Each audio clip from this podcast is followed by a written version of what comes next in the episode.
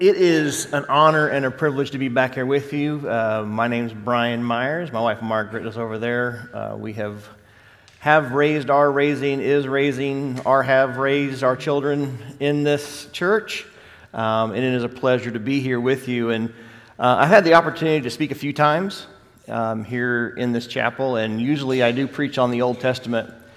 And I told myself, okay, Brian, you have to make sure folks know you actually read the New Testament. So I said, I'm going to preach on the New Testament this time, and so let's turn to the book of Esther. is where we ended up for tonight. Um, so I didn't quite make it there. Um, so we've got two scriptures here uh, that I want to go through. We're going we're to spend a little time in Esther. And Ecclesiastes just because it's fun to say and I can't spell it. Um, but uh, here, here are these words from Esther. We're going to read chapter 4, verses 12 through 17, and then go into Ecclesiastes chapter 3, verses 1 through 8. When they told Mordecai Esther's words, he had them respond to Esther Don't think for one minute that, unlike all the other Jews, you'll come out of this alive simply because you're in the palace. In fact, if you don't speak up at this very important time, relief and rescue will appear for the Jews from another place. But you and your family will die. But who knows? Maybe it was for a moment like this that you came to be part of the royal family. Esther sent back this word to Mordecai Go, gather all the Jews who are in Susa and tell them to give up eating to help me be brave. They aren't to eat or drink anything for three whole days, and I myself will do the same, along with all my female servants. Then, even though it's against the law, I will go to the king, and if I am to die, then die I will. So Mordecai left where he was and did exactly what Esther ordered him. And now let's read Ecclesiastes 3 1 through 8.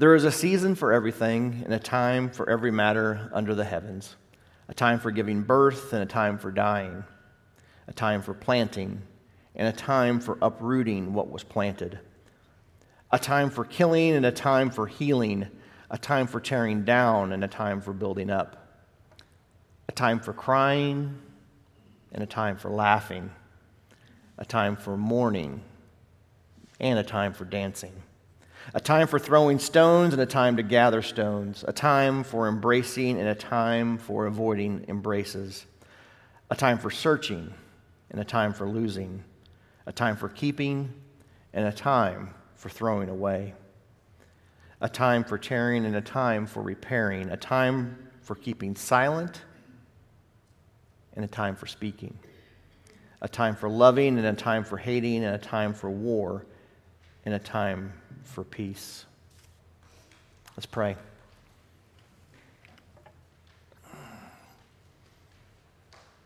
Come, Holy Spirit. Come, Holy Spirit.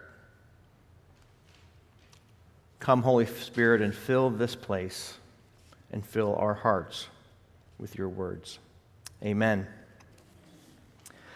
So, the book of Esther contains one of the most intriguing stories in the Bible.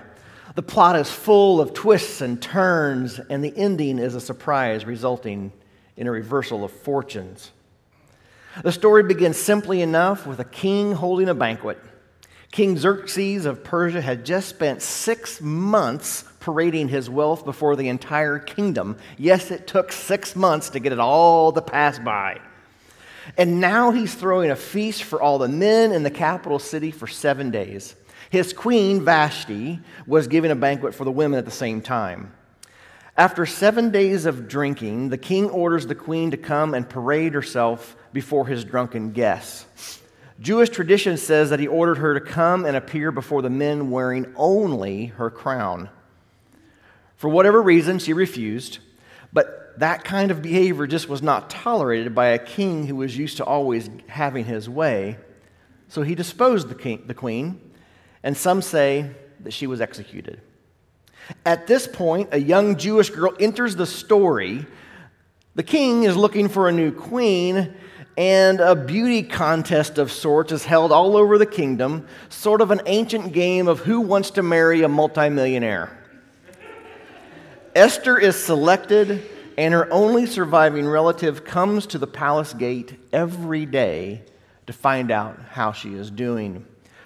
Mordecai is her cousin or her uncle, I'm not sure which, you see both, who gives reverence only to God but Haman, one of the king's chief officers, is used to having people bow down to him. He is enraged that Mordecai will not bow. As a means of getting revenge, Haman decides to kill not only Mordecai, but every one of his race as well, the Jews. The story becomes tense because Esther is also a Jew, and her uncle Mordecai calls on her to save the people. She is reluctant to approach the king because anyone who comes to the king without his prior invitation is killed on the spot, unless he holds out his golden scepter. No one crossed the king and got away with it, not even the queen. But she does approach the king, and he responds by holding out the golden scepter. She invites the king uh, to a special dinner where she will present her real request. Meanwhile, Haman is busy erecting a large pole on which he plans to impale Mordecai. But he is interrupted from his work by an invitation from Queen Esther to attend a banquet where he will be the honored guest. At dinner, Queen Esther reveals to the king, to, to the king Haman's plan to annihilate her people. The king is furious, and Haman is impaled on the very pole that he had prepared for Mordecai. Haman had cast dice called Pur to decide what day to kill the Jews. And it was on that very day that the Jews were saved from their enemies. The Jewish people continue to celebrate the Feast of Purim on this very day. Now, the book of Esther is peculiar in the Bible because when you read it, it never mentions God, it never mentions prayer, and there are no prophets. There are no references to worship or the temple. It's almost like it was deliberate. Now, we have to remember that the Jews were in exile at this time. They were separated from Jerusalem, the temple, and its sacraments of worship. It is a time of separation of all that is holy to them. And yet, everywhere in the book, there are signs of God at work and the display of his power. The providence of the Almighty is given credit for deliverance of the Jewish people, even though he is never mentioned. Even though there was no recorded prayer, there is much fasting, which implies prayer. It does not speak of Mordecai worshiping God, but his worship of the one true God is certainly evident in the fact that he will not bow down to anyone except God. And indeed, the whole point of the book is that the small and beleaguered people of God are set over against the most powerful dynasty of the time. And God's people are victorious. It is God against the most powerful king on earth and God wins. God takes the plans of evil and brings those plans crashing down on the heads of those who devised that evil. God takes the most hopeless situation and uses it to prove his power. The beauty of this book is that it never mentions God, but speaks more about him more clearly and powerfully than if his name were in every verse. Friends, today I invite us all to re- reflect on the profound wisdom found in the scriptures. The writer of Ecclesiastes remind us, reminds us that there is a season for everything under the sun. Moreover, the story of Esther reminds us of all the, of the importance of recognizing the significance of the present moment. We often find ourselves dwelling in the past or anxiously anticipating the future but it is in the present where God's presence is most vivid. Today, we're going to explore how we can embrace the seasons of life, live in the present, and become God's light in the world right where we are. Life is a journey filled with seasons, each with its own joys and challenges. Sometimes, however, we allow ourselves to become prisoners of our past. We dwell on past mistakes, regrets, or even past successes, which hinder our ability to fully embrace the present. While we can learn from the past, we must not let it define us. We must remember that through God's grace, we can find forgiveness, healing, and redemption. By releasing the chains of our past, we open ourselves up to experience the richness of the present. In a world that is constantly changing and uncertain, it's easy to become preoccupied by the future. We worry about what lies ahead, what challenges we may face, and whether our plans will come to fruition. Y'all know I work at UF. That place is full of young people who are only preoccupied with their future. I work with high school students and their parents who are only preoccupied with the future, which is good to have future plans. But sometimes the, the sole focus on these things yet to come can take away our ability to focus on the here and now. As followers of Christ, we, re, we are reminded that the future is in God's hands. He holds our tomorrow, and in Him we can find hope and assurance. Instead of being consumed by worry, let us place our trust in God's divine providence, knowing that He will guide us through every season of life. While we can't change the past or predict the future, we must recognize the immense value of this present moment. Esther's story teaches us that there are specific moments in our lives when we are called to act, to make a difference, for such a moment as this. Esther was chosen to save her people from destruction. In the same way, God has placed you. God has placed you where you are for a purpose. We are called to be God's light in the world, to spread love, kindness, and compassion right where we are. It is the present moment that God's presence is most tangible, supporting us and guiding us as we fulfill His purpose for our lives. A powerful example of living in the present moment can be found in the story of Esther. Esther initially hesitated, feeling the weight of her past and the uncertainties of the future. She was torn between the fear of approaching the king without being summoned, which could result in her own death, and the knowledge that she had been placed in a position for such a time as this. In that crucial moment, Esther recognized the significance of the present and understood that she had a unique opportunity to make a difference.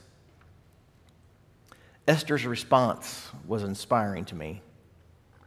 She called for a time of fasting, seeking God's guidance and strength. Through the spiritual preparation, she gained the courage to take action, fully embracing the present moment. God's providential hand was evident as Esther found favor in the eyes of the king, and her people were saved from destruction. Esther's story teaches us the power of living in the present. In every season of life, we encounter moments that require our attention and action. Like Esther, we must discern God's leading in our lives and respond faithfully to the calling He places before us.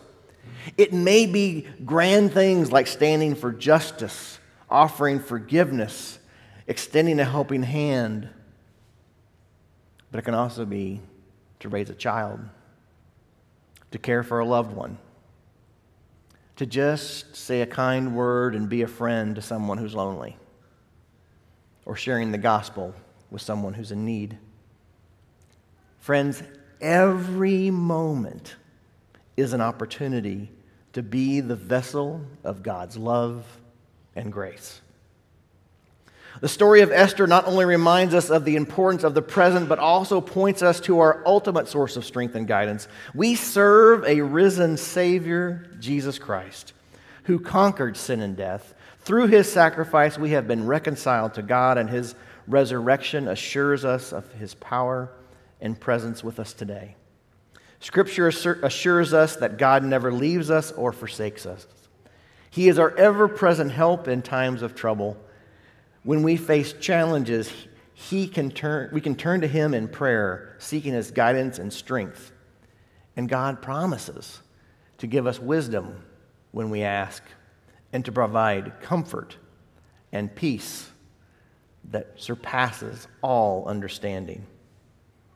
So, even in the face of adversity, in difficulty, we can be assured of God's presence and love. He walks with us through the valleys and lifts us up in our times of weakness. He is our refuge and strength and present help in trouble.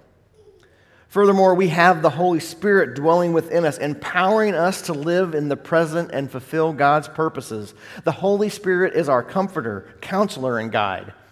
He strengthens us, grants us discernment, and equips us with spiritual gifts to serve each other. In every season of life, the Holy Spirit enables us to be the hands and feet of Jesus, extending his love, mercy, and grace to those around us. As we navigate the complexities of our own lives, let us, let us not overlook the significance of the present. Just as God was with Esther, Jesus Christ is with us today through the Holy Spirit. He is our constant companion, supporting us, guiding us, and empowering us to fulfill God's calling in our lives by embracing the present. We become active participants in God's redemptive work, serving as His ambassadors in a broken world. To fully embrace the present, we must cultivate a, mind, a, mindset of mindfulness and gratitude. Mindfulness allows us to be present in each moment, to savor the blessings and lessons that come our way. It helps us to quiet the noise of the past and the future, and to tune in to God's still small voice speaking to us in the present. Gratitude opens our eyes to the goodness of God all around us, even in the midst of challenging seasons. It reminds us to count our blessings and find joy in the simple things. By embracing the present, we can live with intentionality and purpose, fulfilling God's calling in our lives. Friends, the writer of Ecclesiastes reminds us that there is a season for everything. And Esther's story emphasizes the importance of recognizing the significance of the present moment. Let us learn from Esther's example and be courageous in the face of challenges. May we, like Esther, seek God's guidance, trusting in the presence and the power of our risen Savior, Jesus Christ. And as we journey through life, let us rely on the indwelling of the Holy Spirit, who empowers us to live in the present and to make a difference in each person God brings into our life through each and every season. Remember, God's presence is not limited to the joyful moments of life. He walks with us through the challenges and the difficulties, providing comfort, strength, and guidance. Let us find solace in His promise and trust that He is working in and through us, even in the midst of hardships and even when we think we're not getting anything right at all. By embracing the present and relying on God's presence, we can overcome obstacles, we can grow in faith, and become a testimony of his unfailing love. May we embrace each season of life, knowing that God is with us, supporting us, and calling us to be his instruments of love and grace. Amen.